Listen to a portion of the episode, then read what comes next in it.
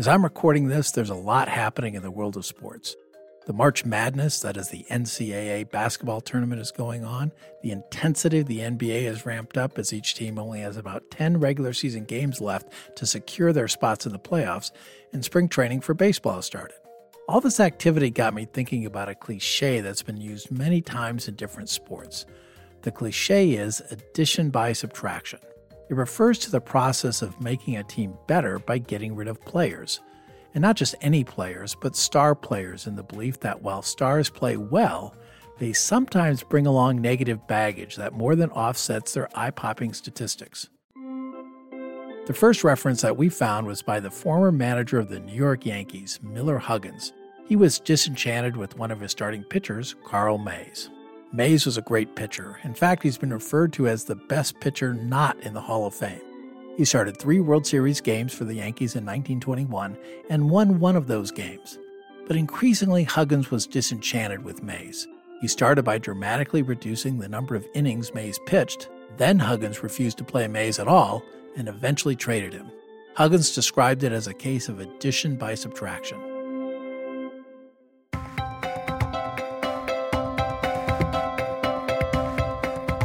I'm Mark Riepe and this is Financial Decoder, an original podcast from Charles Schwab. It's a show about financial decisions and the cognitive and emotional biases that can cloud our judgment. We'll get back to exactly why Huggins was disenchanted later, but baseball isn't the only sport where the addition by subtraction principle has been used to justify a counterintuitive decision. In 1989, the Dallas Cowboys of the National Football League traded Herschel Walker, one of the best running backs in the league. He was sent to the Minnesota Vikings along with three draft picks. In return, the Cowboys got four players and eight draft picks. Those draft picks were used to rebuild the Cowboys and resulted in three Super Bowl titles in the 1990s. There's even a great example from women's college softball, where a team suspended their star pitcher for violating a team rule and still managed to win the College World Series. This happened despite the fact that the team had only one pitcher left on their roster. But enough sports talk, because what's more important is that the concept of addition by subtraction is a key component of an investment strategy that's been going mainstream. In other words, we're going to look at one potential way you can add to your portfolio by getting rid of something using a method known as direct indexing. And to help me with that is DJ Tierney. DJ is a director and senior investment portfolio strategist for Schwab Asset Management. He has over 25 years of experience in institutional sales, trading, and capital markets, with an extensive background and knowledge of ETFs and fixed income. Before Schwab, he spent 16 years at Morgan Stanley, partnering with asset management firms in the rollout and trading of ETFs.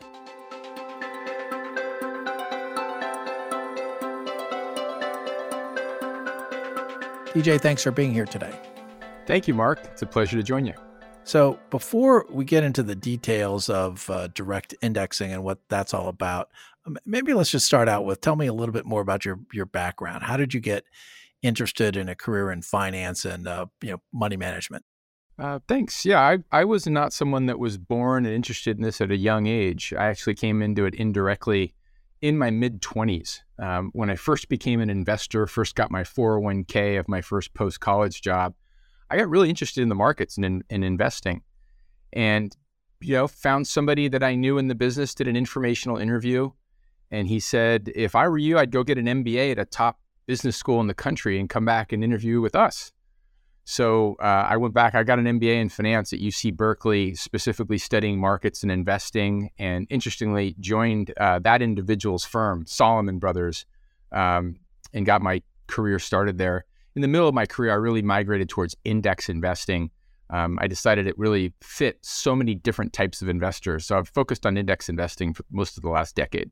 Well, that's certainly been a uh, been a big growth area, and and and I think contrary to a lot of the perception, indexing is also getting uh, kind of more sophisticated, more complicated, uh, more solving more problems for for investors, and, and frankly, that's why you're here to talk about a new variant called direct indexing. And I think for professional investors and or maybe, you know, RIAs who may be listening, direct indexing is well known, but I suspect for most of our individual investor listeners, it's probably a new concept. So maybe let, us just start at the beginning. What is direct indexing? So I, I, usually start my explanation of that answer by really emphasizing that it is indexed investing. And I don't always even presume that people understand what we mean by that. Um, and I'll even start off by saying that there's been really a revolution in investing over the last 20 years where indexed ETFs and index mutual funds have garnered a really big share of investment money in the markets. And that is because there's a lot of data that suggests it's a lower cost, um, more diverse way to get market exposure than the original alternative, actively managed funds. And so, as the data has become compelling and costs have come down, more and more people are using index investing. So, direct indexing is, is really an evolutionary step forward, we would argue, from ETFs and index uh, mutual funds, in that it can be even more tax efficient and offer some personalization. And, and the first explanation really is it's direct ownership of the stocks rather than buying a share of a big pooled investment like you do when you invest in an ETF or a mutual fund. When you own a direct indexing account, you are the economic direct owner of, of hundreds of different shares of stocks. And it's that form of investing that is direct indexing. Yeah, when you look at your brokerage account statement, if you own an ETF, you just see the name of the ETF on your statement if you have a direct indexing account, you see the individual component stocks, right? Yeah, yes, you can. Yeah, it, on, on my account, and I should uh, full caveat, I'm an investor in a direct indexing account. When I look at my account, I have a one line item on my statement that shows the the value of the account. But if I do, if I am curious, if I click through, I can see the hundreds of underlying securities. And I'll acknowledge straight up, for a lot of people, that can be off putting you know that sounds complicated it kind of begs the question well why, why would i why would i want to do that if i could just go buy one ticker and have an etf that gives me similar exposure so worth noting that and you know the answer is there's some really nice benefits to doing it uh, tax efficiency chance to personalize.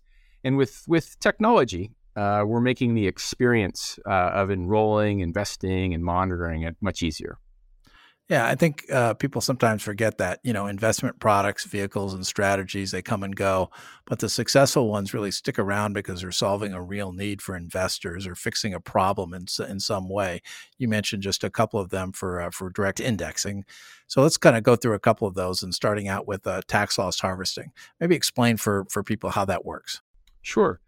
Um, sometimes it's it's uh, it's easier to understand tax loss harvesting if we even just step away from stock investing for a minute. Um, it's common with a big commercial real estate investment uh, portfolio that they'll do tax loss harvesting. And in the real estate world, what that means is if you've got a big commercial real estate fund, you might be investing in properties in Austin, Texas, and in Chicago and Atlanta. Well, different cycles hit different parts of the countries. So it might be that your Austin portfolio has tripled in value and you've made huge profits in Austin. Maybe your Chicago portfolio has actually lost money.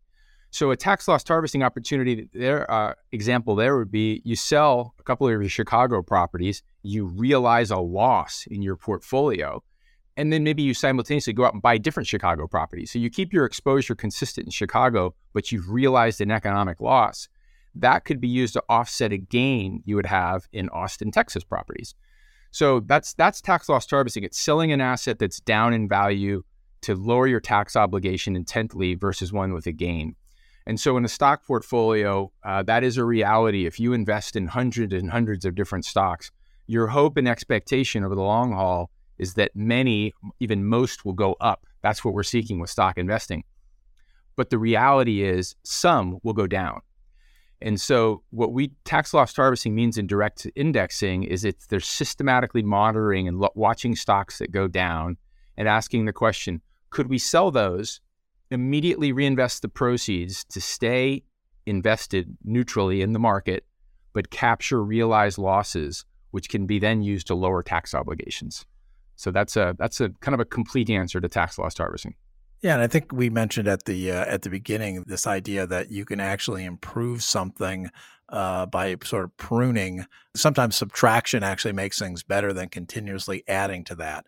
Um, th- does that analogy work when it comes to uh, the the economic value added with tax loss harvesting? It does. It does because if you if you tried to do this on your own, and there are investors that that utilize tax loss harvesting, to be clear, but but doing it, they might do it at a sector level. They might be invested in a fund that's gone down, but that act selling something that's gone down in value does run counter to human behavior. There is a bias uh, in our in our in our composite that kind of runs against it. So yes, by enrolling in this kind of strategy and handing that strategy to a professional management team, and even utilizing technology to monitor it and do all that, uh, it takes it off your plate and and can help overcome the bias that would prevent you from taking advantages of losses. So tell me a little bit about uh, maybe expand on that. And is there a case to be made that by recognizing those losses and swapping out securities with you know ones you want to sell with with ones that have a kind of a so, similar exposure what impact will that have on the returns for the investor over time well yeah so the idea is really replicate that index and and and the fact of the matter is it will cause that act of tax loss harvesting will cause some deviation but the data would suggest they can still stay in line where an ETF or an index mutual fund might be able to track an index within a tenth of 1%. A direct indexing account might be more like 1% or 2% variance over time. So you'll have some tracking difference, but the economic value that you can realize from those losses by reducing and deferring taxes, um, we think will uh, will outweigh the deviation uh, by an order of magnitude. And that that's where you get into this concept of most of us, uh, you know, measure returns on a pre-tax basis. Uh, but when a tax loss harvesting strategy is employed, it's it's really important to uh, look at things on an after-tax basis. Is that right? That's exactly right, and that's in that it's it's a key point. What we're trying to do is we're trying to say very similar on a pre-tax basis, but beat on an after-tax basis. So you know we get that question: Are you trying to beat the index? And and the answer is is kind of differentiated. It, it's we're trying to just match it. We this is index investing. We're just trying to deliver index returns. However, on an after tax basis have better returns than traditional index investing, i.e., ETFs and index mutual funds. DJ, earlier you mentioned that uh, you could certainly buy a buy a pooled vehicle like a mutual fund or an ETF, uh, but to really unlock the advantages of direct indexing, you need your own your own dedicated account uh, to this particular strategy. So, could you uh, spend some time explaining how a separately managed account differs from owning a mutual fund or an ETF directly? Yes, uh, I'd be happy to. And and you know, an ETF, boy, we've sure made it easy, right? You can pick up a smartphone, and if you know the ticker, uh, you can buy an ETF in minutes, um, and it's easy. It's commissions have come down, so we've made it very easy to access markets through traditional index investing. The separately managed account, it's a slightly different experience. It's really instead of investing, we would call it enrolling in the strategy, and so you would work with an advisor uh, and really, uh, most direct indexing accounts are offered through advisors. Uh, you you have the discussion. They help you decide whether this is the right fit for you. Do you have tax obligations that can be offset? And you enroll in it. Uh, you fund it with either cash or securities. And then once you're enrolled, uh, you then have access to see it, see the daily reporting, see the daily experience online. So it is a different experience. Um, and there are, you know, it's it's a little bit more complicated in terms of tracking and tax uh, filing at the end of the year. But what we're finding is that most investors uh, have an understanding that the economic benefits far outweigh any of the differences in the experience. Uh, another one of the uh, benefits you mentioned was this ability to uh, customize or personalize your portfolio. So, uh, d- describe that in a little bit more detail. How can you uh, make choices that are kind of unique to you as to how the portfolio will be managed. And so there's a couple of reasons why people might want to do that. And and and to be clear, I've, I've got an example of a, an investor in a Schwab ETF that I've been aware of for a couple of years, because this investor makes requests of us uh, every single year to calculate how much of the return in his ETF it can be attributed to a tobacco company this individual is really opposed to the tobacco industry. I believe that uh, he lost a loved one in his life to tobacco related illness. So every year we calculate as closely as we can how much of the income in his fund came from tobacco. And it's our understanding that he writes a check to an anti smoking campaign uh, for that amount to kind of offset his moral compass and his beliefs. So that's that's the kind of lengths people are going to to avoid having exposure in traditional index investing. So with with direct indexing, you can simply exclude companies. So that investor could have a very similar investing experience, but literally take out that tobacco company, take out tobacco companies to avoid that uh, exposure. So that's what we mean by personalization and, and, and sometimes personalized indexing uh, is a is a synonym for direct indexing, by the way. So that would be one example to align with your moral compass and your beliefs. The other uh, reason that comes up a lot is just existing concentration or exposures.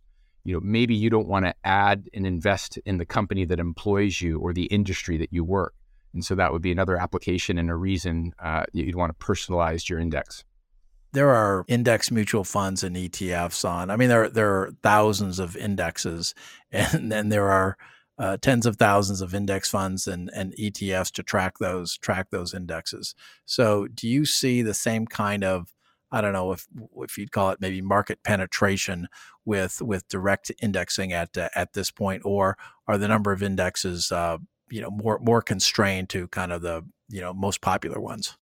Yeah, the first thing I would point out is that that that ETFs and index mutual funds have moved beyond just equities.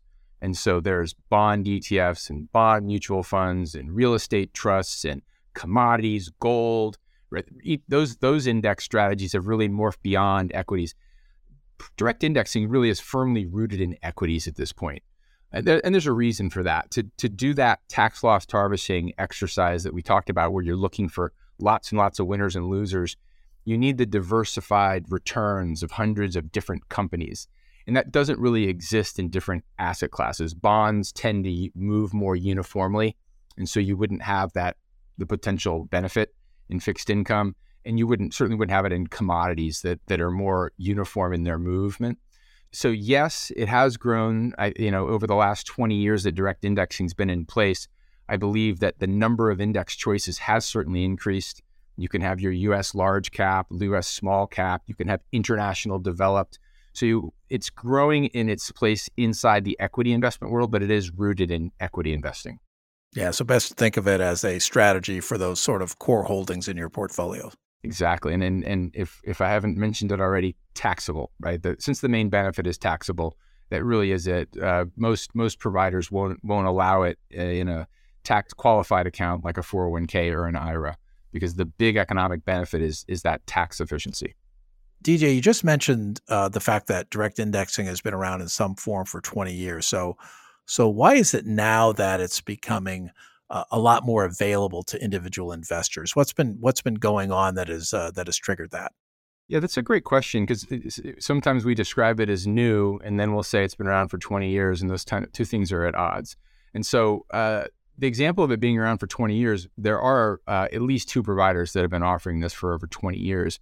But the, the, the catch is they were offering it with really high account minimums. And really, it was a strategy for the ultra high net worth. So when direct indexing started, account minimums were over millions of dollars, $5 million account minimum, a million dollar account minimum to enter the strategy. And that's because the costs to, uh, to utilize the strategy were high. And so to get the economic, the economic benefit to match all the costs, and by the way, the fees on it were, you know, over 1%. And so it, it really, you needed to be at a, at a high tax bracket and a high wealth level for it to be um, a viable strategy. And now things have changed. Uh, commission free trading, uh, the ability for scaled computing to do these portfolio optimizations every single day. All the, a lot of the costs have come down and so a greater number of providers have entered the space. Account minimums have come down to be a fraction of what they were. And so the bottom line is that for millions of US investors, this is now a viable strategy because of the account minimums and the lower costs. It makes sense for them. And so for them, it is new. Uh, to your point earlier, if you polled 100 investors in America right now, uh, less than 10% of them would have heard or understood what direct indexing is. So there's a big opportunity for us to help educate people that this opportunity has been around. There's been there's there's results that it's been working for a long time, and now it could be a viable strategy uh, for kind of the mass affluent American investors. Yeah, and DJ, you mentioned costs there, and and you know to generalize across the industry, it seems as, if, as if most of those costs have been those cost savings have been passed on to the account holder in the sense that a direct index, indexing strategy will tend to be more expensive than an index fund, but far less expensive than your typical actively managed fund. Is that right? Yeah, that's correct. Yeah, the the the, the cost and expense ratios for a direct indexing account will lie somewhere in the middle between an ultra low cost uh, index ETF and an actively managed fund. It's going to be between those, and then the trend is the investor's friend. Costs are coming down uh, in the last couple of years, so that's uh, that's the advantage and the opportunity for investors to learn about this now. DJ Tierney is a director and senior investment portfolio strategist for Schwab Asset Management. DJ, thanks for being here today. Thanks so much for having me, Mark.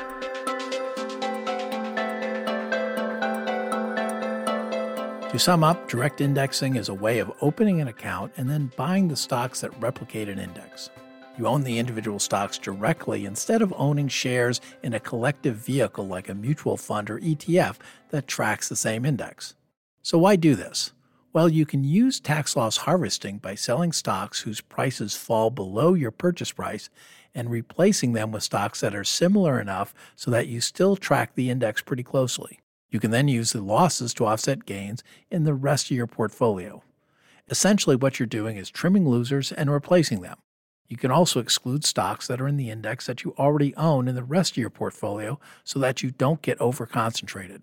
Finally, DJ also talked about the personalization aspect of direct indexing, how you can exclude companies that don't reflect your values and beliefs. And that ability to personalize or to customize is important. We've done episodes in the past on how you shouldn't automatically accept the default setting on an investment plan as it may not reflect your unique situation. That's intuitive to most people. Last year, Schwab conducted a survey of investors, and one of the main themes of the results was that people generally wanted more personalized options when choosing their investments. Almost three quarters of Americans say their personal values guide how they make life decisions more today than they did three years ago. 69% say that supporting causes they care most about are a top consideration when it comes to their financial decisions. Direct indexing is just one way that people are starting to exercise greater and greater control over the individual investments in their account. That doesn't mean direct indexing is right for everyone. DJ highlighted a few areas that might work for certain types of investors. For one, if you're looking for ways to offset gains in your portfolio, harvesting losses can help. The other area is the extent to which you value personalization. According to the Modern Wealth Survey Schwab did in 2022, 82% of Americans agree that their personal values play an important role in how they manage their finances. So to learn more about personalized indexing strategies, check out schwab.com slash direct indexing. Before I circle back to Carl Mays and why Miller Huggins disliked him, I want to first thank you for listening. If you've enjoyed the show, please leave us a rating or review on Apple Podcasts. And if you know someone who might like the show, please tell them about it and how they can follow us for free in their favorite podcasting app. You can also follow me on Twitter at Mark Riepe, M A R K R I E P E. For important disclosures, see the show notes and schwab.com slash financial decoder.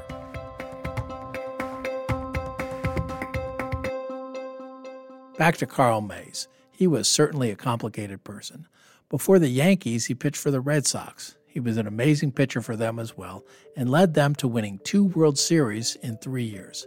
But he was also what today we would call a diva. In fact, his relationship with the Red Sox was so cantankerous that he left the team and refused to play for them, forcing a trade to the Yankees. Today, that kind of behavior happens all the time in professional sports leagues, but back then, it was revolutionary. The downward spiral in his relationship with the Yankees started in 1920 when Mays threw a pitch that hit Cleveland shortstop Ray Chapman in the head, and Chapman died 12 hours later. That incident, plus unsubstantiated rumors of gambling on games, spelled the end for Mays and his time with the Yankees. We've also talked about the fresh start effect on past episodes of this show. And when Mays went to Cincinnati, he got that fresh start and he was terrific again for a few seasons before age finally caught up to him. That's it for Carl Mays, and that's it for us. We'll be back again in a few weeks with our final show for season 13.